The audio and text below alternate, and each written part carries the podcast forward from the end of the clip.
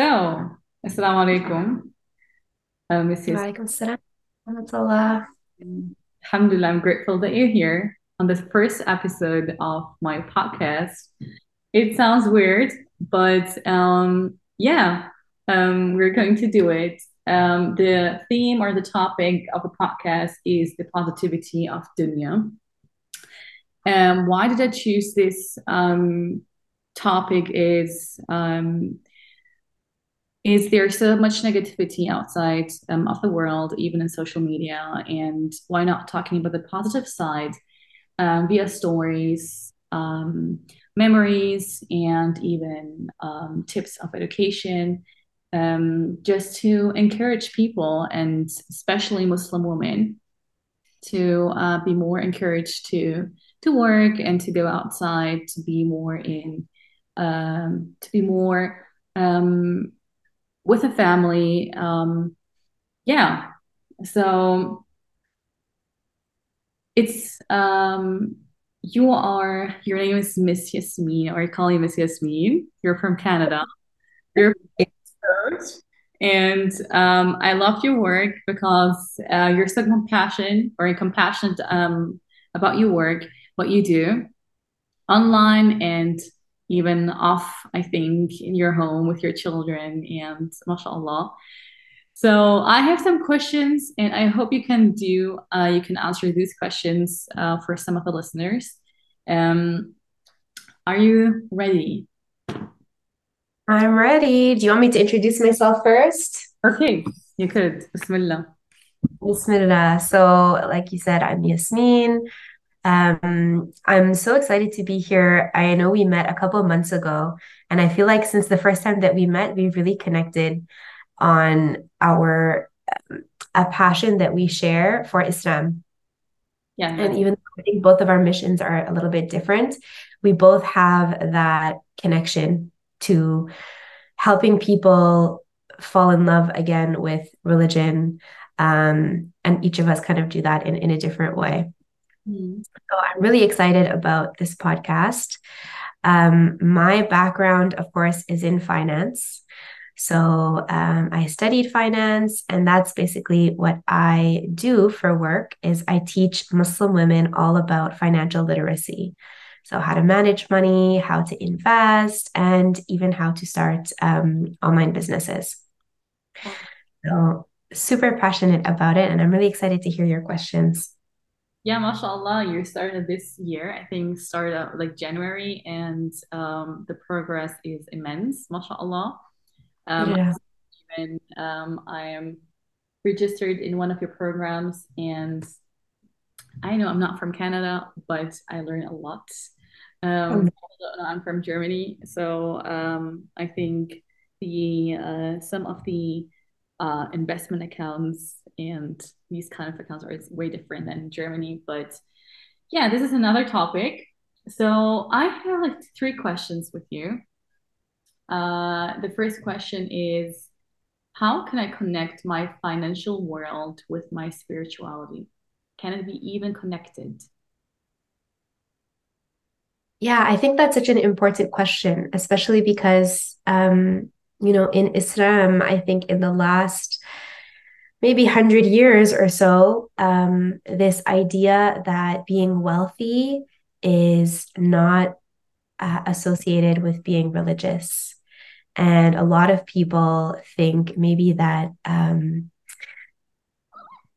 poverty or, you know, like being very, very modest in our incomes can be seen as being um, more pious. Mm.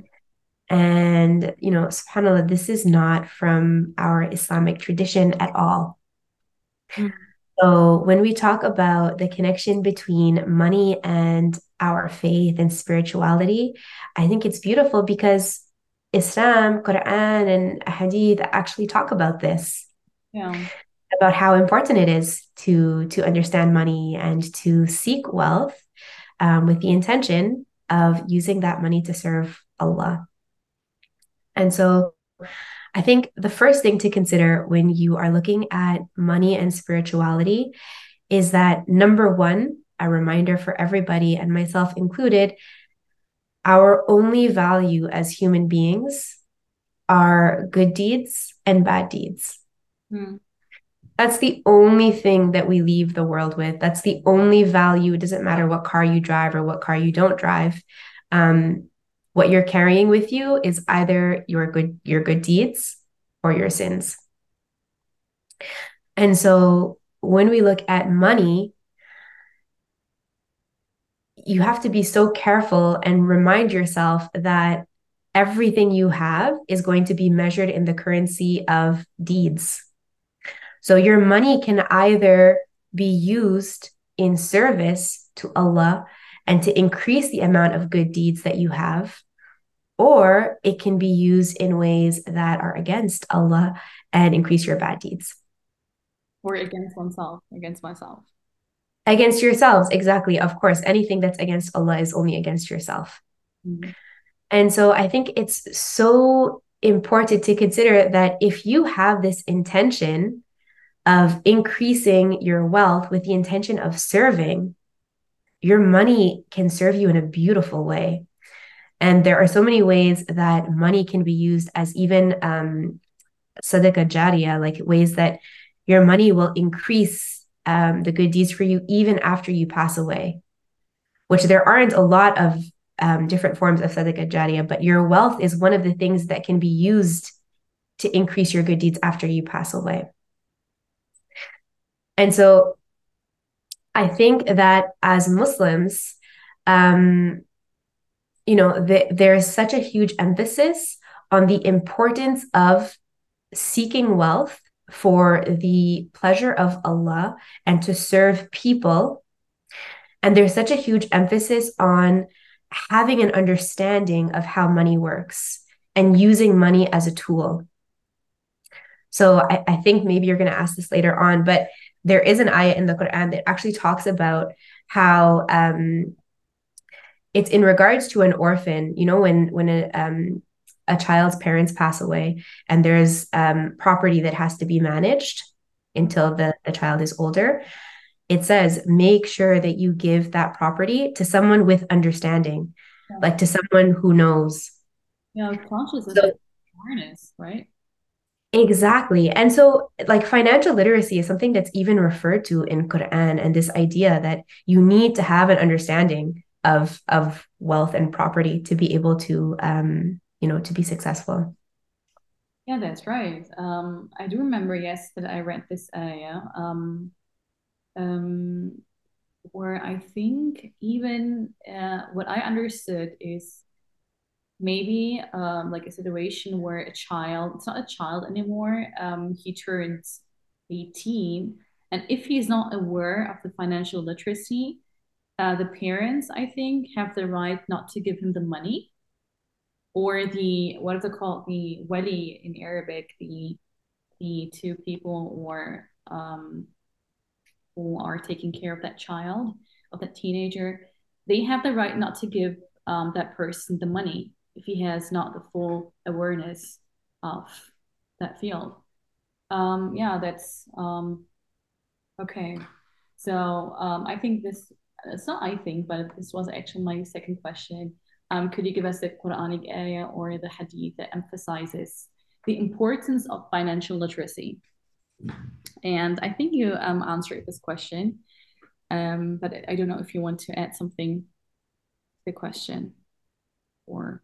Um, so in terms of financial literacy, I think that um, you know that ayah about financial literacy, understanding, having understanding of money, and only putting money in the hands of people who have that understanding kind of emphasizes that. But the other thing in Quran, I think that as women, um, you know, of course, men are technically financially responsible for the expenses of women, whether it's your father or your husband. Um, they have that obligation to provide financial security for women. Mm. And so, um, you know, culturally and and um, you know, th- we've kind of developed this. I don't want to say laziness, but um, you know, we've kind of let that financial side go. A lot of us as women, because we think, well, men men are the ones who are financially responsible. And so we don't necessarily have to think about these things or have a financial plan or, you know, maybe we don't take kind of the driver's seat when it comes to our own money because we know that that obligation is on somebody else's shoulders. But the thing is that, sorry, go ahead. Yeah, that's right.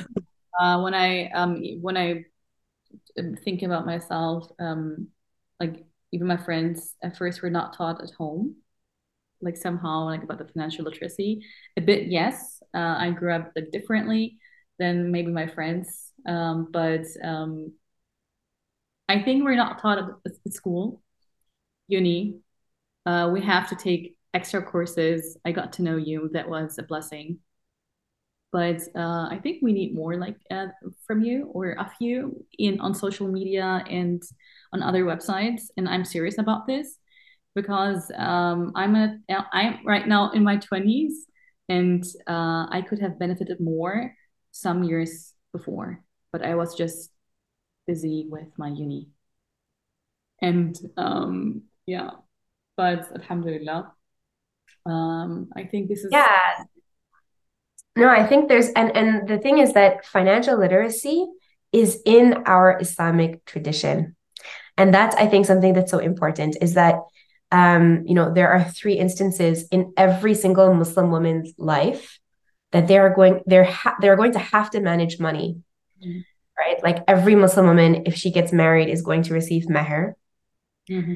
Every single Muslim woman if one of her parents passes away or one of her children passes away is going to receive inheritance. Mm-hmm. And every single Muslim woman is responsible for paying her own zakat. Okay. So, this idea that Muslim women don't need to understand finance or money or have a plan is, to be honest, completely un Islamic. Mm. Completely un Islamic. And a lot of people assume that in Islam, oh, Muslim women, yeah, they don't have anything to do with money. They don't understand money. Oh, it's the men who manage everything, the men who control everything. But actually, that is, that could not be further from the truth. In fact, every single ayah that talks about inheritance, that talks about meher, that talks about financial literacy is in Surah An-Nisa, which is the surah of women. And so, what further proof could you need than that? Yeah. I don't know why we never talk about this, even like in Islamic lectures when I used to go to the mosque uh, in when I was in school. Um, we used to go on Fridays and Sundays to, uh, to the mosque get like I don't know, that's like some kind of Sunday school and Friday school, but they never talked about the these topics. Um, it's kind of sad actually. Um, yeah. So um, maybe can uh, I can ask you the third question. Uh, mm-hmm. Uh, positive effects on me can I experience when I, as a Muslim woman, have money in my hand rather than rather than my heart? Um, this was a big topic um, for me because uh, I always feared if I have money um, that I would be I don't very greedy and leave my um, faith behind or um, like it's it, I can't align these two topics like as we um, as as you answer the first question spirituality with it with the financial literacy. I can't combine them. So I'm always afraid, and people do have these um, kind of um, kind of mindset. Okay, if I if I get rich, or if I if I have a bit of money, then maybe I'm not going to be I'm not going to have a high iman, and or my iman is going to be like it's, it's decreasing. I hope I don't know. I, maybe you you saw these kind of people, but I met these like um, even when I even when I was in the mosque, there were sisters who said, uh, "That man or that brother now he is rich. He left the mosque and he's not coming back anymore." So, and um, yeah, how would you answer this kind of question? You know, I think that um, maybe we are looking for that like we are looking, we notice that a little bit more that, oh, when people have wealth, they leave Islam. Um, but the truth is that every single blessing that you have can either be a cause for you to leave Islam or it can be a cause for you to come closer to Allah and become more grateful. And so whether that is your wealth, whether it's, you know, people have kids and then they struggle to pray, people uh, find a spouse who's maybe not as practicing and they fall in love and they leave the masjid, people, um, you know, who are very healthy in their youth forget you know the, the blessing that they have and they think that oh you know i'm going to live forever and so i'll start praying or i'll practice islam when i'm like 40 or, or 50 or whatever. Um, and so every single blessing that you have it's actually it comes down to your intention and how you decide to use your blessings whether it's it happens to be money or kids or you know all these different things right? But as a community i think that you know the reality is just that a lot of people have been um, as new immigrants um, like you, we have to understand kind of the historic aspect as well and cultural aspect of a lot of people are coming from poorer countries or poorer realities and have immigrated to the west. And so that the, naturally there is this um, tendency to kind of um, uh, be scared mm. of look at all this wealth and look at these people who are so far away from um, you know, our faith. And, and so there is this idea that we want to be different. And so I think that people are maybe looking out for that. Like, see, look what happens when you have wealth. This person had wealth and they left Islam, but not realizing that, you know, there are so many different th- blessings that people get and causes them to leave Islam. The issue was never with the blessing. The issue was with what was in that person's heart, unfortunately. That's nice. Yeah. Mm. Um, and so when it comes to wealth, you know, if your intention is sincere, um, to use every but like every blessing that Allah gives to you to serve Him and to get closer to Him and as a form of worship, then you know money can't take that away from you. Yeah, I think yes, that's right. Um, uh, we know people like as a family who got rich from nowhere, and then they left everything and I think I read a proverb sometime or is saying, money doesn't make you. It is just it just shows you who you are or who you were before. Um, so that's I I think that's right because when I see these kind of people who got rich from nowhere, like suddenly, um, and left behind so many things and are trying to brag, try to show off, but however they're not satisfied with what they have they always feel a lack or uh, what is it called? A um, a con- like inferiority complex in front of some people. But yeah that's a big topic and i'm glad that you came or that you accepted my invitation uh, to come and talk about this um, this um, yeah about this field about this topic is very, very important. I think with you, to be honest, I got more aware.